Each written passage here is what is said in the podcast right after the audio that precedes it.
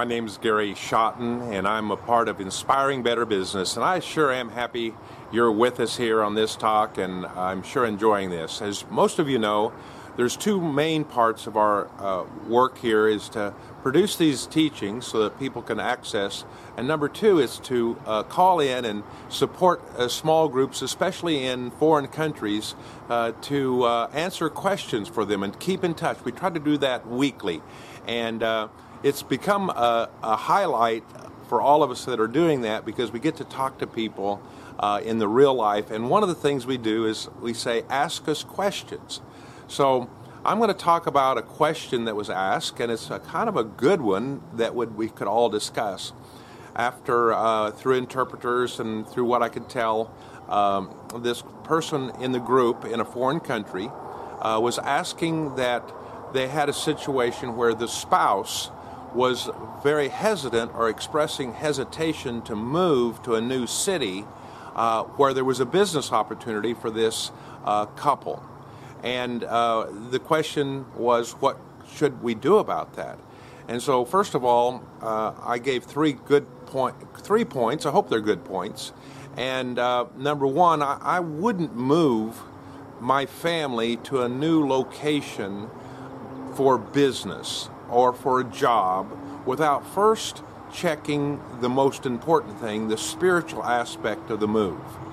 You see, um, I asked and understood that this couple or family was uh, involved in a local church, had a good pastor, and uh, I'm not just being churchy here, but I'd say if you're going to go to a new town, you ought to visit that town several times if possible and establish your Christian uh, foundation. Where are you going to go to church? What are you going to do for your family's well being uh, spiritually?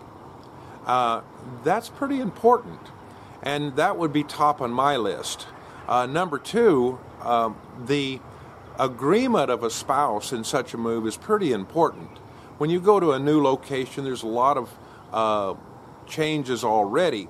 There's change in family, change in, in friends, change in, in, in home you're going to live in.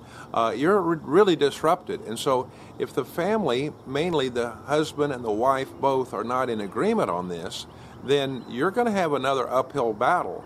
I've seen people uh, move uh, to other locations and uh, they didn't address the harmony in the family first, and it didn't get better typically.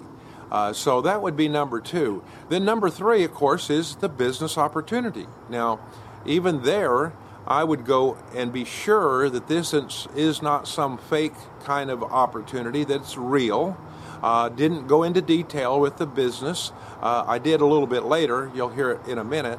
But you know, if you're entering into some kind of agreement with someone, uh, I would spend some time with them in that other setting. It'd be worth going for three or four or five days a couple times. Uh, that's not wasted time because you're going to start seeing the real character of the individuals involved and, and you're going to start seeing how they deal and handle you personally and how they react.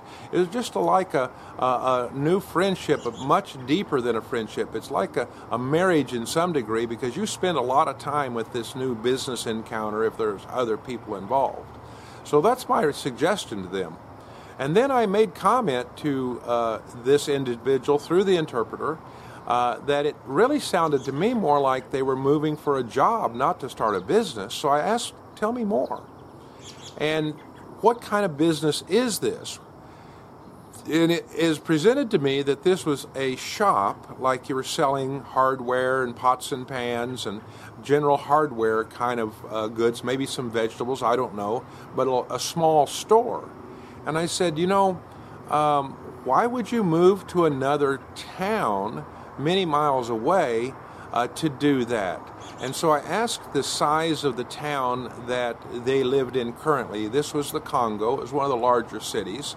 I can't tell you which one it was from memory, but they told me it was over 6 million people.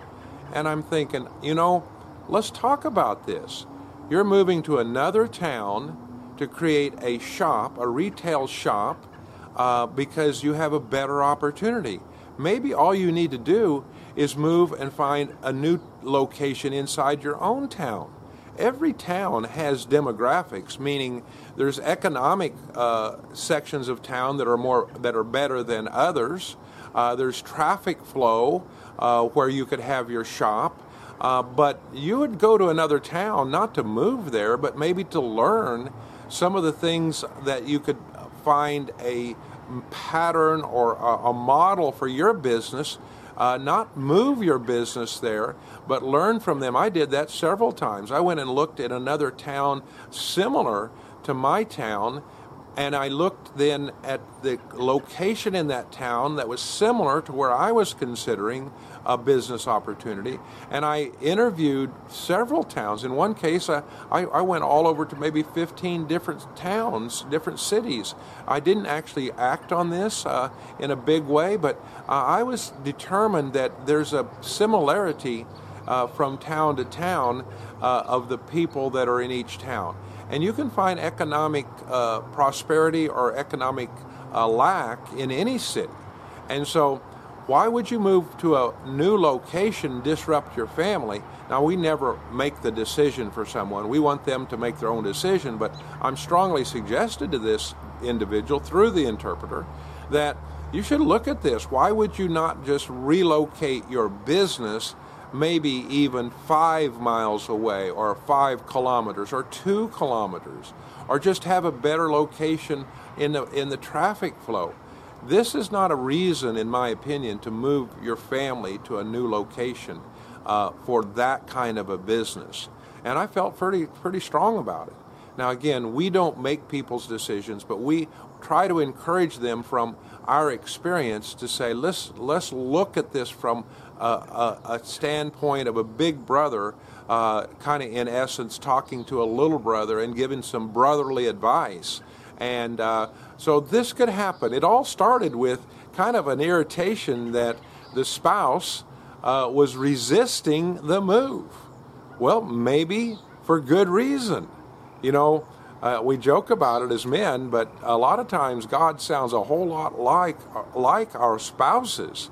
Our spouses sound a whole lot like God, or God can speak through our spouses in a very uh, definite way. So if we're prone to not listen to them, we're probably not listening to God. Now, I didn't make them God. I'm just saying, and you men that are married understand what I'm talking about, that we kind of, you know, become resistant to some of the suggestions that are pretty sound based on where it comes from. Well, again, we're here to help you, uh, help people in the opportunities grow, starting, growing, and, excelling in businesses. And I hope this has helped someone that's listening, and I hope you might pass this to someone else. I hope you'd become more of a part of this than just uh, a little little bit of a listener. Thank. So thank you for being a part of inspiring better business. Thank you.